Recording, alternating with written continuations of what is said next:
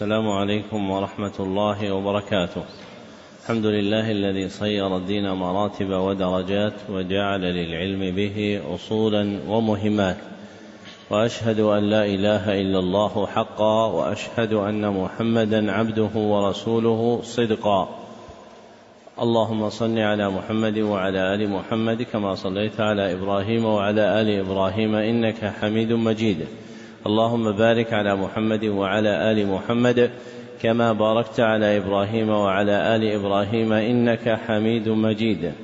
أما بعد فحدثني جماعة من الشيوخ وهو أول حديث سمعته منهم بإسناد كل إلى سفيان بن عيينة عن عمرو بن دينار عن أبي قابوس مولى عبد الله بن عمرو عن عبد الله بن عمرو بن العاص رضي الله عنهما عن رسول الله صلى الله عليه وسلم أنه قال الراحمون يرحمهم الرحمن ارحموا من في الأرض يرحمكم من في السماء ومن آكد الرحمة رحمة المعلمين بالمتعلمين في تلقينهم أحكام الدين وترقيتهم في منازل اليقين ومن طرائق رحمتهم إيقافهم على مهمات العلم بإقراء أصول المتون وبيان مقاصدها الكلية ومعانيها الإجمالية. يستفتح بذلك المبتدئون تلقيهم ويجد فيه المتوسطون ما يذكرهم ويطلع منه المنتهون إلى تحقيق مسائل العلم. وهذا المجلس الثالث في شرح الكتاب السادس من برنامج مهمات العلم في سنته السابعة سبع وثلاثين وأربعمائة وألف وهو كتاب اعتقاد أهل السنة والجماعة المعروف شهرة بالعقيدة الواسطية للعلامة أحمد بن عبد الحليم بن عبد السلام ابن تيمية النميري رحمه الله المتوفى سنة ثمان وعشرين وسبعمائة. ويليه الكتاب السابع. وهو كتاب القواعد الأربع لإمام الدعوة الإصلاحية في جزيرة العرب في القرن الثاني عشر شيخ محمد بن عبد الوهاب بن سليمان التميمي رحمه الله المتوفى سنة ست ومائتين وألف. وقد انتهى البيان بنا في الكتاب الأول إلى قوله رحمه الله وتؤمن الفرقة الناجية أهل السنة والجماعة بالقدر خيره وشره نعم. أحسن الله إليكم. قال شيخ الإسلام ابن تيمية رحمه الله تعالى وتؤمن الفرقة الناجية أهل السنة والجماعة بالقدر خيره وشره والإيمان بالقدر على درجتين كل درجة تتضمن شيئين فالدرجة الأولى الإيمان بأن الله تعالى علم ما الخلق عاملون بعلمه القديم الذي هو موصوف به أزلا وأبدا وعلم جميع أحوالهم من الطاعات والمعاصي والأرزاق والآجال ثم كتب الله تعالى في اللوح المحفوظ مقادير الخلائق. فأول ما خلق الله القلم قال له اكتب. فقال ما أكتب؟ قال اكتب ما هو كائن إلى يوم القيامة. فما أصاب الإنسان لم يكن ليخطئه وما أخطأه لم يكن ليصيبه. جفت الأقلام وطويت الصحف. كما قال سبحانه وتعالى ألم تعلم أن الله يعلم ما في السماء والأرض؟ إن ذلك في كتاب. إن ذلك على الله يسير. وقال ما أصاب من مصيبة في الأرض ولا في أنفسكم إلا في كتاب من قبل أن نبرأها. إن ذلك على الله يسير. وهذا التقدير التابع لعلمه سبحانه وتعالى يكون في مواضع جملة وتفصيلا. فقد كتب في اللوح المحفوظ ما شاء فإذا خلق جسد الجنين قبل نفخ الروح فيه بعث إليه ملكا فيؤمر بأربع كلمات بكتب رزقه وأجله وعمله وشقي أو سعيد ونحو ذلك. فهذا القدر قد كان ينكره غلاة القدرية قديما ومنكره اليوم قليل. وأما الدرجة الثانية فهي مشيئة الله النافذة وقدرته الشاملة وهو الإيمان بأن ما شاء الله كان وما لم يشأ لم يكن وأنه ما في السماوات ولا في الأرض من حركة ولا سكون إلا بمشيئة الله سبحانه وتعالى. لا يكون في ملكه ما لا يريد وأنه سبحانه وتعالى على كل شيء قدير. من الموجودات والمعدومات فما من مخلوق في السماوات ولا في الأرض إلا الله خالقه سبحانه لا خالق غيره ولا رب سواه. ومع ذلك فقد أمر العباد بطاعته وطاعة رسله ونهاهم عن معصيته وهو سبحانه يحب المتقين والمحسنين والمقسطين ويرضى عن الذين آمنوا وعملوا الصالحات ولا يحب الكافرين ولا يرضى عن القوم الفاسقين. ولا يأمر بالفحشاء ولا يرضى لعباده الكفر ولا يحب الفساد والعباد فاعلون حقيقة والله خالق أفعالهم والعبد هو المؤمن والكافر والبر والفاجر والمصلي والصائم وللعباد قدرة على أعمالهم ولهم إرادة والله خالقهم وخالق قدرتهم وإرادتهم كما قال لمن شاء منكم أن يستقيم وما تشاءون إلا أن يشاء الله رب العالمين وهذه الدرجة من القدر يكذب بها عامة القدرية الذين سماهم السلف مجوس هذه الأمة ويغلو فيها قوم من أهل الإثبات حتى سلبوا العبد قدرته واختياره ويخرجون عن أفعال الله وأحكامه حكمها ومصالحها. ذكر المصنف رحمه الله في هذه الجملة الركن السادس من أركان الإيمان وهو الإيمان بالقدر وبين أنه يأتي على درجتين. الأولى الدرجة السابقة وقوع المقدور. الدرجة السابقة وقوع المقدور. وتتضمن علم الله بالمقادير وكتابته لها وتتضمن علم الله بالمقادير وكتابته لها. والثانية درجة الدرجة المصاحبة وقوع المقدور. الدرجة المصاحبة وقوع المقدور. وتتضمن مشيئة الله للمقادير وخلقه لها. وتتضمن مشيئة الله للمقادير وخلقه لها. ومراتب القدر أربع. العلم والكتابة والمشيئة والخلق. العلم والكتابة والمشيئة والخلق. وهي منتظمة في الدرجتين المذكورتين على ما بينا. وحقيقة القدر شرعا علم الله علم الله بالوقائع. علم الله بالوقائع وكتابته لها. علم الله بالوقائع وكتابته لها. ومشيئته وخلقه إياها. ومشيئته وخلقه إياها. وهذا الحد جامع لمراتب القدر الأربع بالدرجتين السابقتين. ومما يندرج في هذا الباب الإيمان بأن الله جعل للعبد مشيئة وقدرة لكنها تابعة لمشيئة الله غير مستقلة عنها. والدرجة الأولى من درجتي القدر قد كان ينكرها غلاة القدرية قديما ومنكروها اليوم قليل. أما الدرجة الثانية فينكرها عامة القدرية الذين يزعمون أن العبد يخلق فعله وأن الله لا يعلمه إلا بعد وقوعه ويغلو فيها قوم من المثبتة للقدر هم الجبرية الذين سلبوا العبد قدرته واختياره. الذين سلبوا العبد قدرته واختياره.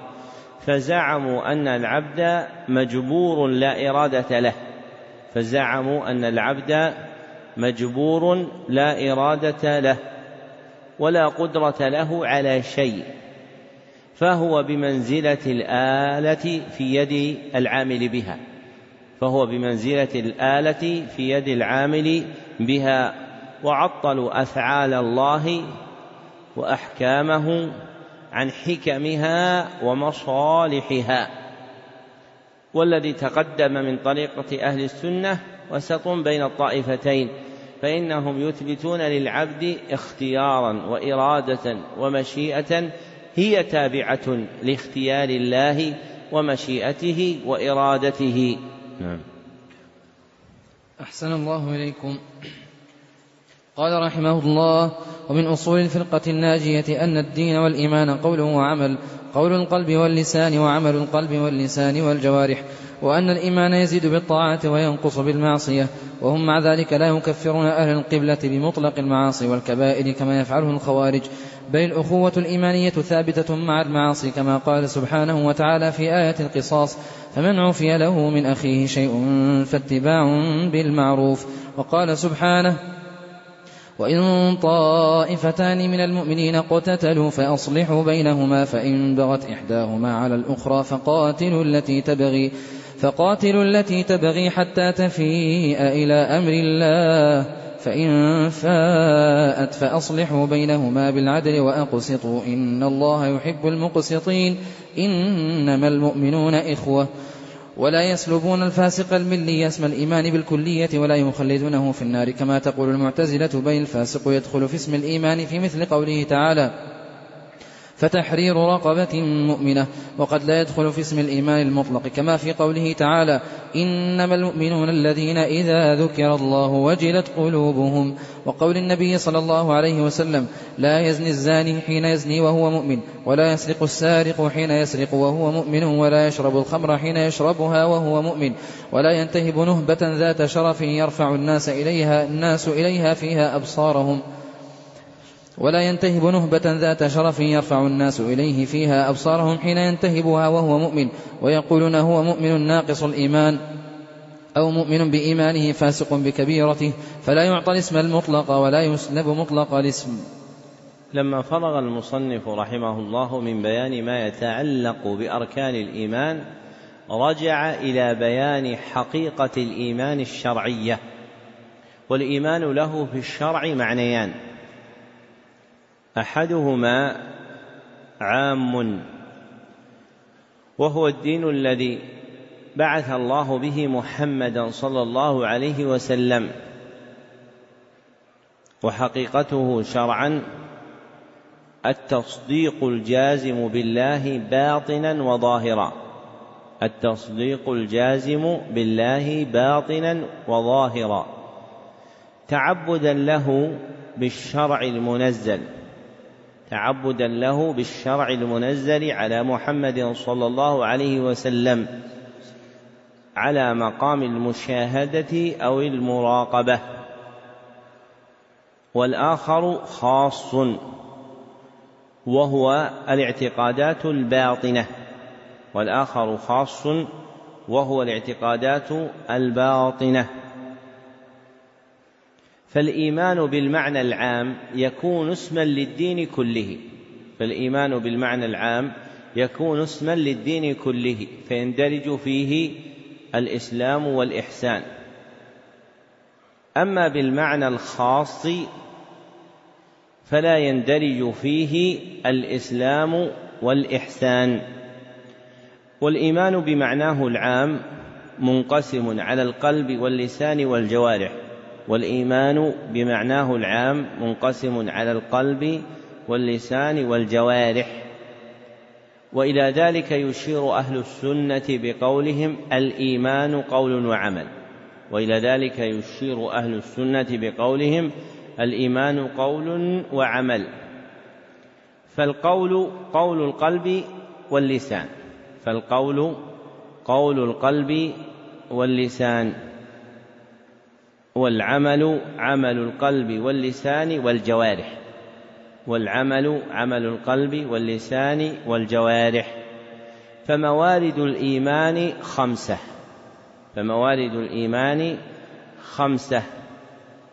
أولها قول القلب. قول القلب وهو اعتقاده وإقراره. قول القلب وهو اعتقاده وإقراره وتصديقه. وثانيها عمل القلب وهو إرادته وحركته فيما يريده الله من محبوباته ومراضيه فيما يريده الله من محبوباته ومراضيه. ومثال الأول اعتقادنا في الملائكة. فمثال الأول اعتقادنا في الملائكة بتصديقنا وإقرارنا بأنهم خلق من خلق الله. فهذا من قول القلب. ومثال الثاني الخوف والتوكل. فإنهما حركتان قلبيتان على ما تقدم من معناهما في شرح ثلاثة الأصول فإنهما حركتان قلبيتان على ما تقدم من معناهما في شرح ثلاثة الأصول. وثالثها قول اللسان وهو نطقه بالشهادتين وهو نطقه بالشهادتين. ورابعها عمل اللسان. ورابعها عمل اللسان وهو ما لا يؤدى من العمل إلا به وهو ما لا يؤدى من العمل إلا به. كذكر الله وقراءة القرآن كذكر الله وقراءة القرآن.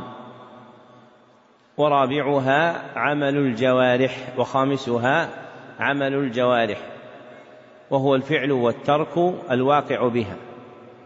وهو الفعل والترك الواقع بها.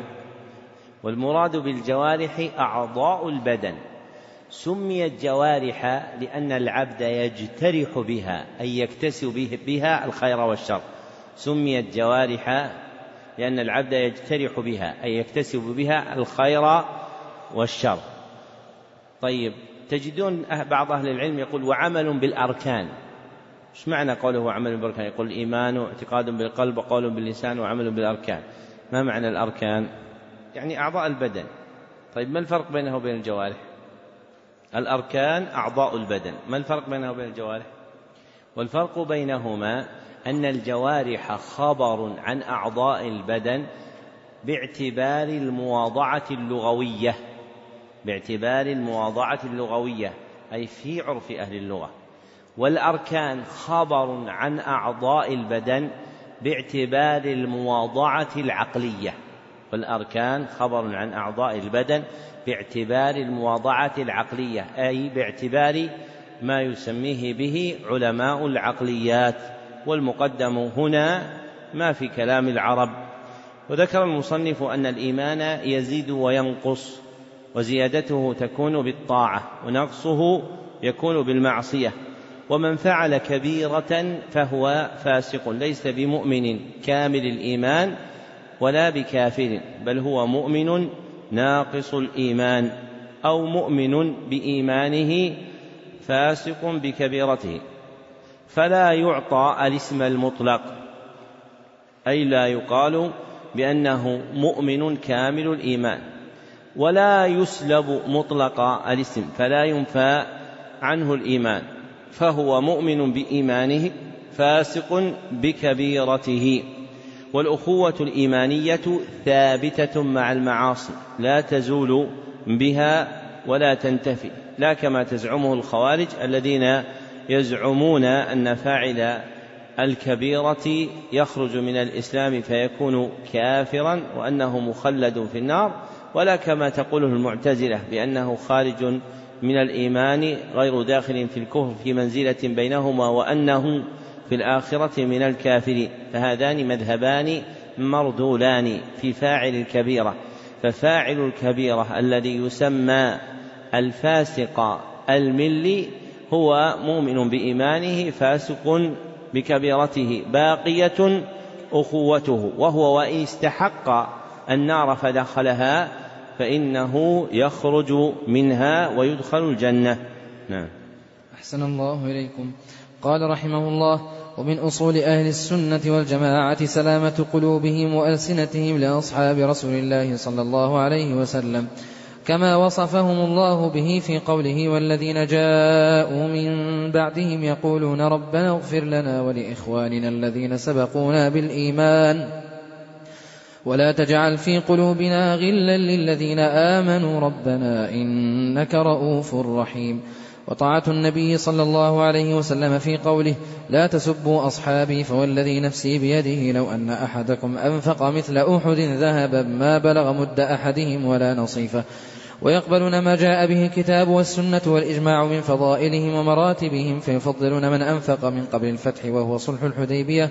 وقاتل على من أنفق من بعده وقاتل ويقدمون المهاجرين على الأنصار ويؤمنون بأن الله قال لأهل بدر وكانوا ثلاثمائة وبضعة عشر اعملوا ما شئتم فقد غفرت لكم وبأنه لا يدخل النار أحد بايع تحت الشجرة كما أخبر به النبي صلى الله عليه وسلم بل لقد رضي الله عنهم ورضوا عنه وكانوا أكثر من ألف وأربعمائة. ويشهدون بالجنة من شهد له رسول الله صلى الله عليه وسلم كالعشرة وكثابت بن قيس بن شماس وغيرهم من الصحابة ويقرون بما تواتر به النقل عن أمير المؤمنين علي بن أبي طالب رضي الله عنه وغيره من أن خير هذه الأمة بعد نبيها أبو بكر ثم عمر ويثلثون بعثمان ويربعون بعلي كما دلت عليه الآثار وكما أجمعت الصحابة على تقديم عثمان في البيعة. مع أن بعض أهل السنة كانوا قد اختلفوا في عثمان وعلي بعد اتفاقهم على تقديم أبي بكر وعمر أيهما أفضل. فقدم قوم عثمان وسكتوا أو ربعوا بعلي وقدم قوم عليا وقوم توقفوا. لكن استقر أمر أهل السنة على تقديم عثمان ثم علي. وإن كانت هذه المسألة مسألة عثمان وعلي ليست من الأصول التي يضلل المخالف فيها عند جمهور أهل السنة. لكن المسألة التي يضلل, يضلل المخالف فيها مسألة الخلافة وكذلك يؤمنون بأن الخليفة بعد رسول الله صلى الله عليه وسلم أبو بكر ثم عمر ثم عثمان ثم علي رضي الله عنهم أجمعين. ومن طعن في خلافة أحد من هؤلاء الأئمة فهو أضل من حمار أهله ويحبون أهل بيت أهل بيت رسول الله صلى الله عليه وسلم ويتولونهم ويحفظون فيهم وصية رسول الله صلى الله عليه وسلم حيث قال يوم غدر خم أذكركم الله في أهل بيتي أذكركم الله في أهل بيتي. وقد قال أيضا للعباس عمه وقد شكا إليه أن بعض قريش يجفو بني هاشم فقال والذي نفسي بيده لا يؤمنون حتى يحبوكم لله ولقرابتي. وقال إن الله اصطفى إسماعيل واصطفى من بني إسماعيل كنانة واصطفى من كنانة قريشا واصطفى من قريش بني هاشم واصطفاني من بني هاشم ويتولون أزواج النبي صلى الله عليه وسلم أمهات المؤمنين ويؤمنون بأنهن أزواجه في الآخرة خصوصا خديجة أم أكثر أولاده وأول من آمن به وعضده على أمره وكان له منهم منزلة, المنزلة العالية والصديقة بنت الصديق التي قال فيها النبي صلى الله عليه وسلم فضل عائشة على النساء كفضل الثريد على سائر الطعام ويتبرؤون من طريقة الروافض الذين يبغضون الصحابة الذين يبغضون الصحابة ويسبونهم وطريقة النواصب الذين يؤذون أهل البيت بقول أو عمل ويمسكون عما شجر بين الصحابة ويقولون إن هذه الآثار المروية في مساوئهم منها ما هو كذب ومنها ما, قد زيد فيه ونقص وغير عن وجهه وعامة الصحيح منه هم فيه معذورون إما مجتهدون مصيبون وإما مجتهدون مخطئون. وهم مع ذلك لا يعتقدون أن كل واحد من الصحابة معصوم عن كبائر الإثم وصغائره بل يجوز عليهم الذنوب في الجملة ولهم من السوابق والفضائل ما يوجب مغفرة ما صدر منهم إن صدر. حتى إنهم يغفر لهم من السيئات ما لا يغفر لمن بعدهم لأن لهم من الحسنات التي تمحو السيئات ما ليس لمن بعدهم. وقد ثبت بقول رسول الله صلى الله عليه وسلم أنهم خير القرون. وأن مد من أحدهم إذا تصدق به كان أفضل من جبل أحد ذهبا ممن بعدهم ثم إذا كان قد صدر عن أحدهم ذنب فيكون قد تاب منه أو أتى بحسنات تمحوه أو غفر له بفضل سابقته أو بشفاعة, أو بشفاعة محمد صلى الله عليه وسلم الذي هم أحق الناس بشفاعته أو ابتلي ببلاء في الدنيا كفر به عنه. فإذا كان هذا في الذنوب المحققة فكيف بالأمور التي كانوا فيها مجتهدين إن أصابوا فلهم أجران وإن أخطأوا فلهم أجر واحد والخطأ مغفور.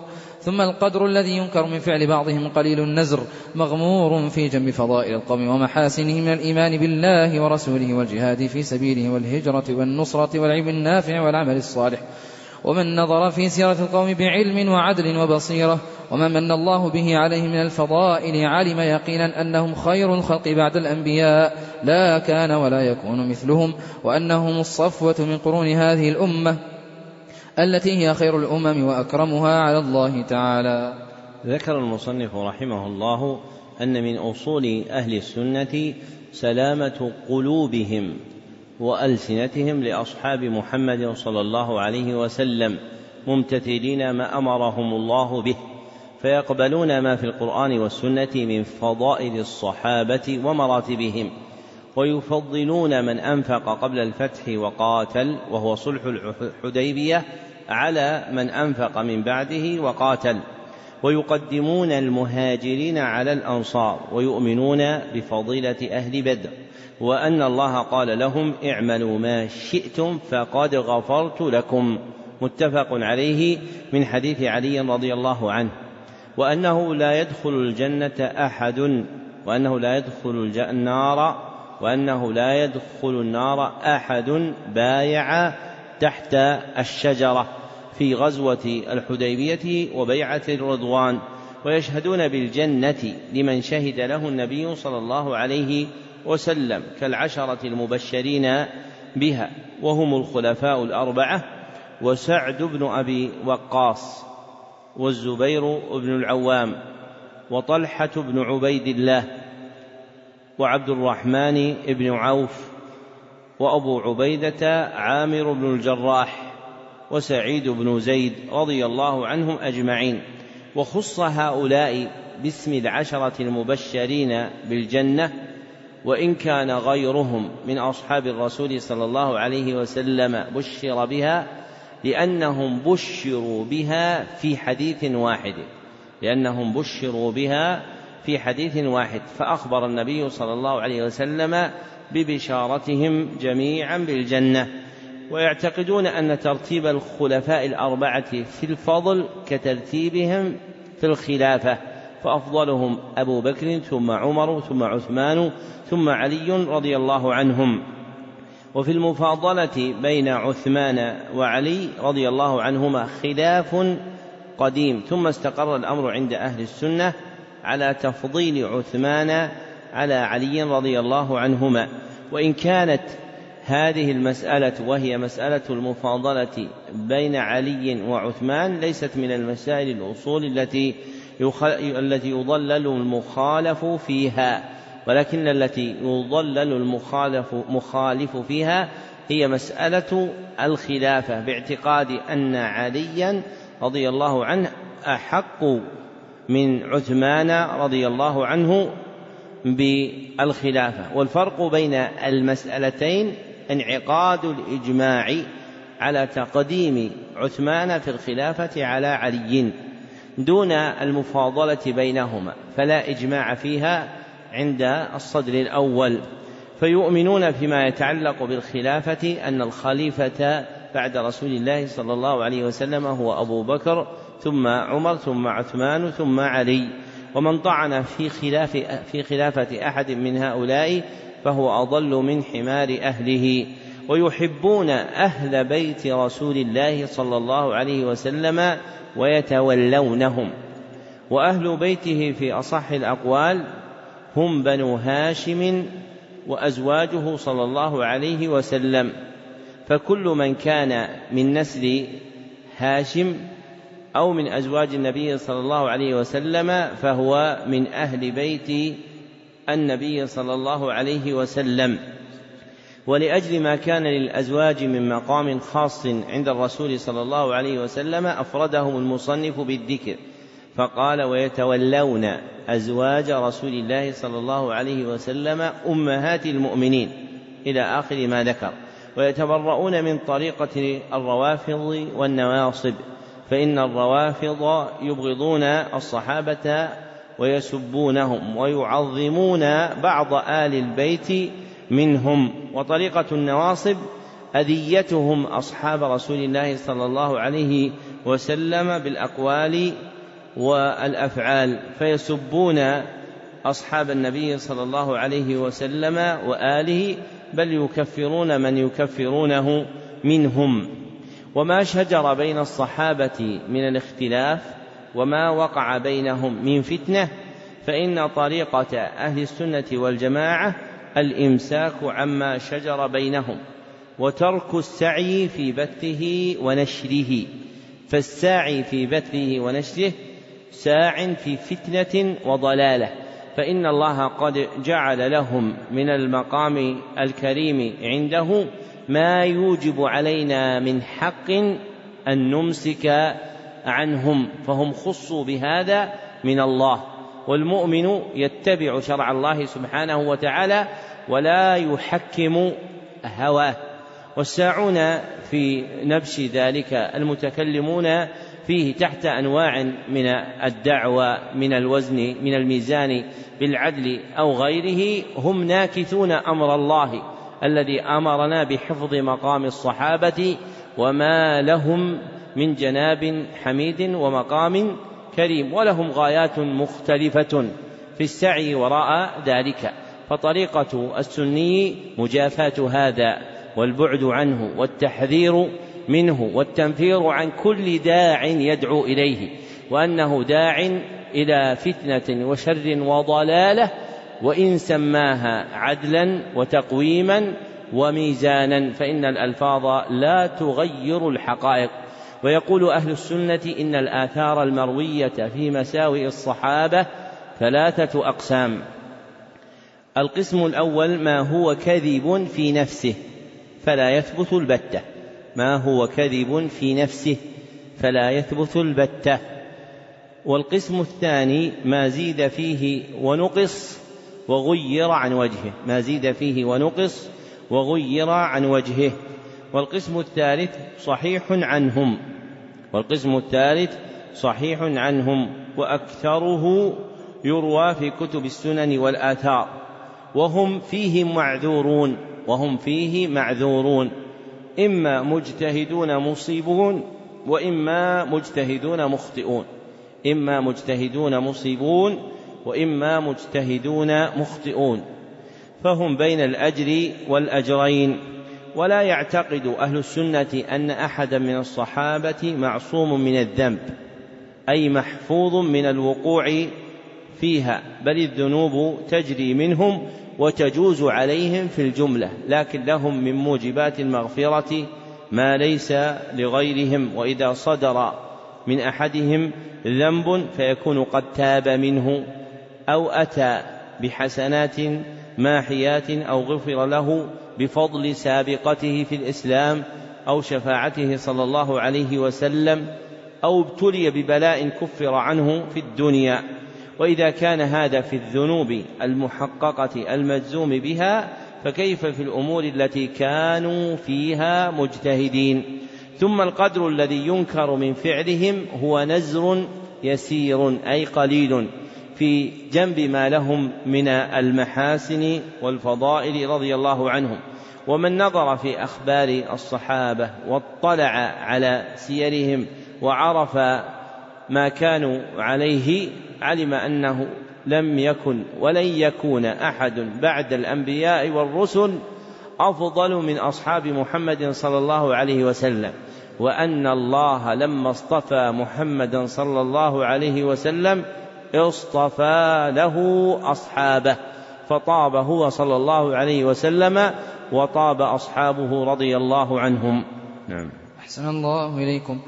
قال رحمه الله ومن أصول أهل السنة التصديق بكرامات الأولياء وما يجري الله على أيديهم من خوارق العادات في أنواع العلوم والمكاشفات وأنواع القدرة والتأثيرات كالمأثور عن سالف الأمم في سورة الكهف وغيرها وعن صدر هذه الأمة من الصحابة والتابعين وسائر قرون الأمة وهي موجودة فيها إلى يوم القيامة.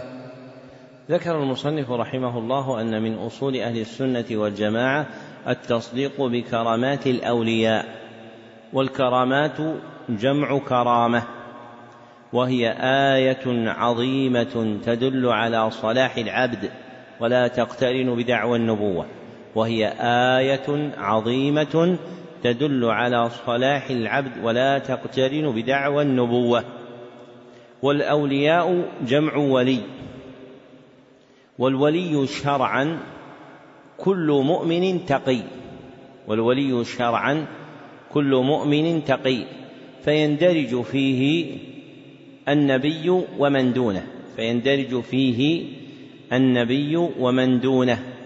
إلا أن علماء الاعتقاد لا يريدون هذا المعنى فاتفقوا على معنى اصطلاحي فالولي اصطلاحا هو كل مؤمن تقي غير نبي كل مؤمن تقي غير نبي. فالمذكور في الفصل مختص بالمؤمنين الأتقياء غير الأنبياء. فإن الأنبياء يذكر لهم في الاعتقاد إيش؟ ما يسمى بالمعجزات وهو في عرف السلف دلائل النبوة وأعلامها. وكرامات الأولياء نوعان أشار إليهما المصنف. الأول كرامة تتعلق بأنواع العلوم والمكاشفات. كرامة تتعلق بأنواع العلوم والمكاشفات والآخر كرامة تتعلق بأنواع القدرة والتأثيرات. كرامة تتعلق بأنواع القدرة والتأثيرات.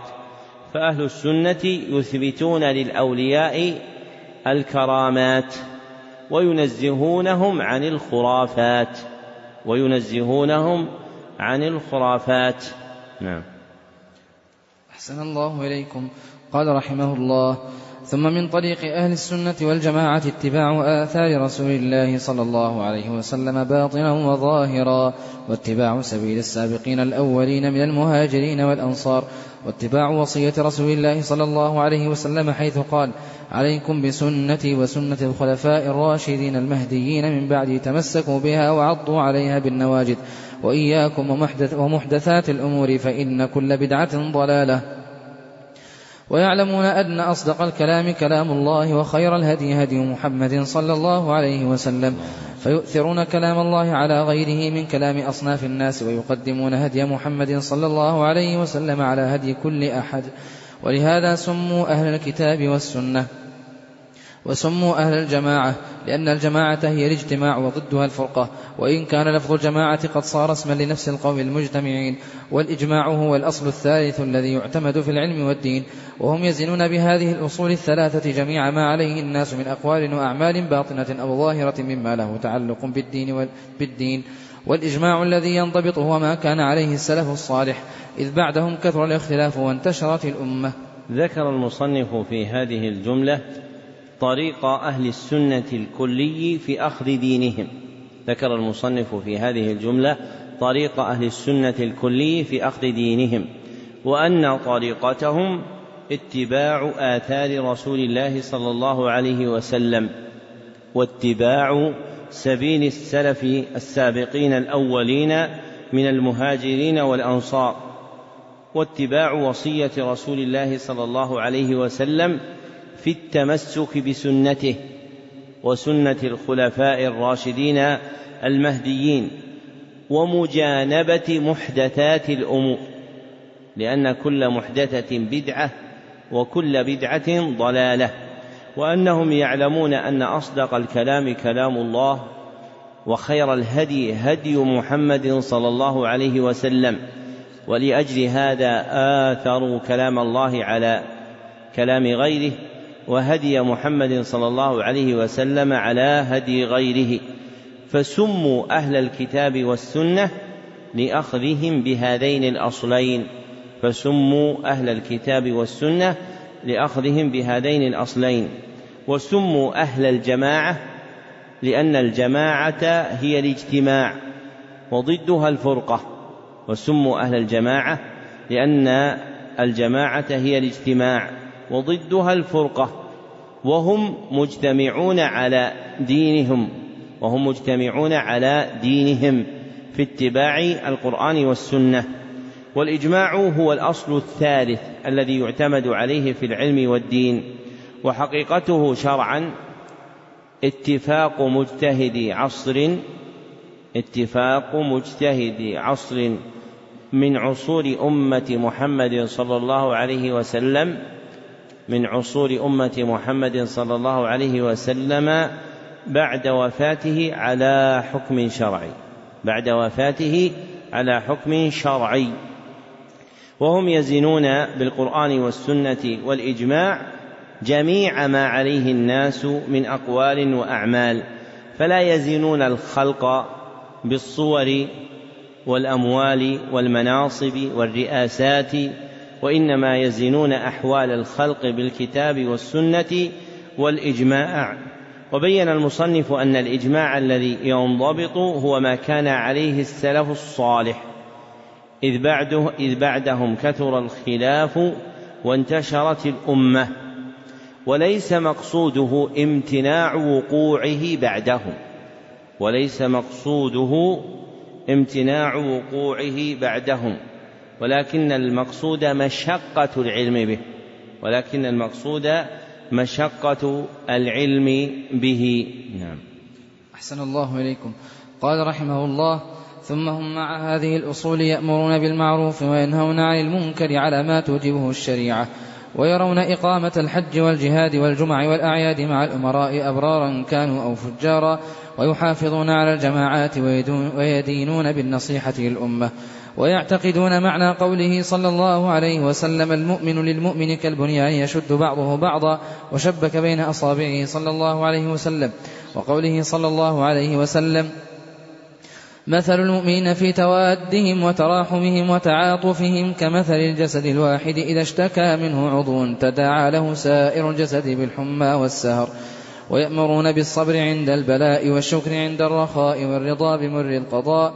ويدعون إلى مكارم الأخلاق ومحاسن الأعمال ويعتقدون معنى قوله صلى الله عليه وسلم أكمل المؤمنين إيمانا أحسنهم خلقا ويندبون إلى أن تصل من قطعك وتعطي من حرمك وتعفو عن من ظلمك ويأمرون ببر الوالدين وصلة الأرحام وحسن الجوار والإحسان إلى اليتامى والمساكين وابن السبيل والرفق بالمملوك وينهون عن الفخر والخيلاء والبغي والاستطالة على الخلق بحق أو بغير حق ويأمرون بمعالي الأخلاق وينهون عن سفسافها وكل ما يقولونه ويفعلونه من هذا أو غيره.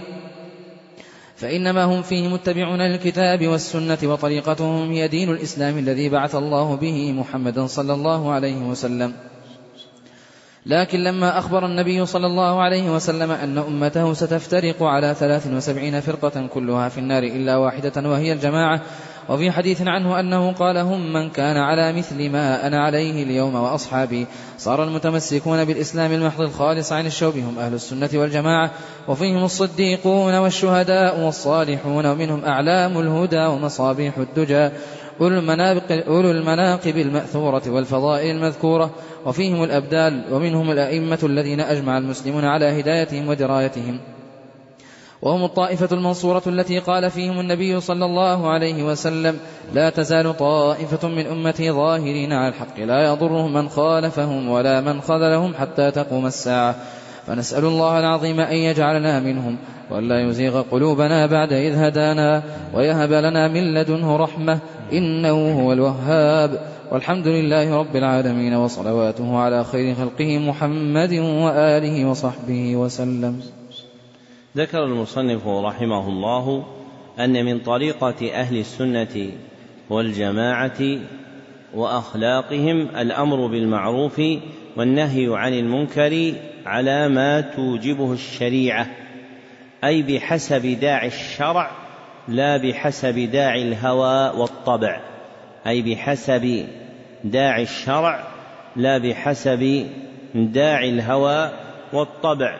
وأنهم يرون إقامة الشعائر الظاهرة كالحج والجهاد والجمع والأعياد مع أمرائهم الأبرار منهم والفجار فيشاركونهم في الخير ويفارقونهم في الشر فيشاركونهم في الخير ويفارقونهم في الشر ويحفظون الأخوة الإيمانية والحمية الإسلامية للمؤمنين جميعا. ويدينون بالنصيحة لهم ويأمرون بالصبر على البلاء والشكر عند الرخاء والرضا بمر القضاء ويدعون إلى مكارم الأخلاق ومحاسن الأعمال كصلة من قطعك وإعطاء من حرمك والعفو عن الظالم ويأمرون ببر الوالدين وصلة الأرحام وحسن الجوار والإحسان إلى اليتامى والمساكين وابن السبيل والرفق بالمملوك وينهون عن الفخر والخيلاء والبغي والاستطالة على الخلق بحق أو بغير حق وغيرها من أخلاق الظلم والطيش والاستطالة على الخلق هي الترفع عليهم واحتقارهم والاستطالة على الخلق هي الترفع عليهم واحتقارهم والوقيعة فيهم فإن كان المستطيل استطال بحق فقد افتخر. فإن كان المستطيل استطال بحق فقد افتخر. وإن كان استطال بغير حق فقد بغى. وإن كان استطال بغير حق فقد بغى. وكلاهما خلق محرم. ويأمرون بمعالي الأخلاق وينهون عن سفسافها أي رديئها. فالسفساف من كل شيء رديئه. وأهل السنة والجماعة هم في أقوالهم وأفعالهم مما ذكره المصنف وما لم يذكره متبعون للكتاب والسنة. وطريقتهم هي دين الإسلام الذي بعث به النبي صلى الله عليه وسلم. وهو أخبر صلى الله عليه وسلم أن أمته ستفترق ثلاثا وسبعين فرقة كلها في النار إلا واحدة وهي الجماعة. وهذه الجماعة هي المتمسكة بالإسلام الخالص عن الشوب الذي كان عليه النبي صلى الله عليه وسلم. وفي أهل السنة والجماعة بحمد الله الصديقون والشهداء والصالحون وفيهم أعلام الهدى ومصابيح الدجى أولو المناقب المأثورة والفضائل المذكورة وفيهم الأبدال والمراد بالأبدال القائمون بنصرة الدين وفيهم الأبدال والمراد بالأبدال القائمون بنصرة الدين. يخلف بعضهم بعضا في ذلك. فإذا مات أحد منهم أقام الله غيره. فإذا مات أحد منهم أقام الله غيره. وهذا هو المعنى المحقق للأبدال وهذا هو المعنى المحقق للأبدال دون سواه من المعاني المدعاة ومنهم الأئمة الذين أجمع المسلمون على هدايتهم ودرايتهم. وهم الطائفة المنصورة الذين قال فيهم النبي صلى الله عليه وسلم لا تزال طائفة من أمتي ظاهرين على الحق لا يضرهم من خالفهم ولا من خذلهم حتى تقوم الساعة. متفق عليه من حديث معاوية بن أبي سفيان رضي الله عنهما. ففيهم كل فضيلة وهم براء من كل رذيلة. وقد جعل الله ورسوله صلى الله عليه وسلم لهم أسماء. فسموا المؤمنين والمسلمين وعباد الله والجماعة والفرقة الناجية والطائفة المنصورة. ووقعت لهم أسماء أخرى بحسب مقتضياتها. ووقعت لهم أسماء أخرى بحسب مقتضياتها. فسموا أهل السنة وأهل الحديث وأهل الأثر والسلفيين. مناقضة لشعار المخالفين فالسنة مقابل البدعة والحديث مقابل الرأي والأثر مقابل النظر والسلفية مقابل الخلفية. ولهذا فإن هذا الكتاب النافع قال ابن رجب في وصفه في ذيل طبقات الحنابلة معتقد سلفي جيد أي كان جاريا على وفق طريقة السلف رحمهم الله المباينة لطريقة الخلف. وقال أحد أصحاب المصنف وهو الشبلي يذكر قبر ابن تيمية قال قبرا تضمن مؤمنا متخشعا عبد الإله ودان بالسلفية قبرا تضمن مؤمنا متخشعا عبد الإله ودان بالسلفية أي سار على طريقة السلف الصالح رحمهم الله تعالى. نسأل الله سبحانه وتعالى أن يحيينا على خير حال وأن يميتنا على خير حال. وهذا آخر البيان على هذه العقيدة النافعة.